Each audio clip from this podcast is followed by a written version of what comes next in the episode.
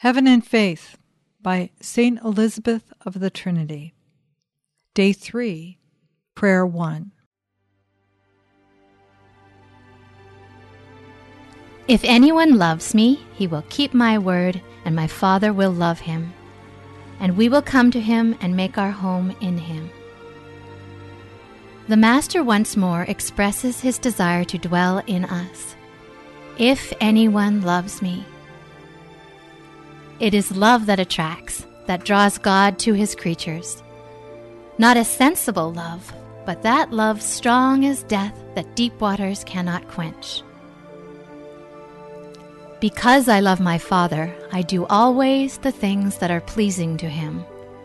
Thus spoke our Holy Master, and every soul who wants to live close to him must also live this maxim. The divine good pleasure must be its food its daily bread. It must let itself be immolated by all the Father's wishes in the likeness of his adored Christ. Each incident, each event, each suffering, as well as each joy, is a sacrament which gives God to it. So it no longer makes a distinction between these things. It surmounts them, goes beyond them to rest in its Master above all things. It exalts him high on the mountain of its heart, yes, higher than his gifts, his consolation, higher than the sweetness that descends from him.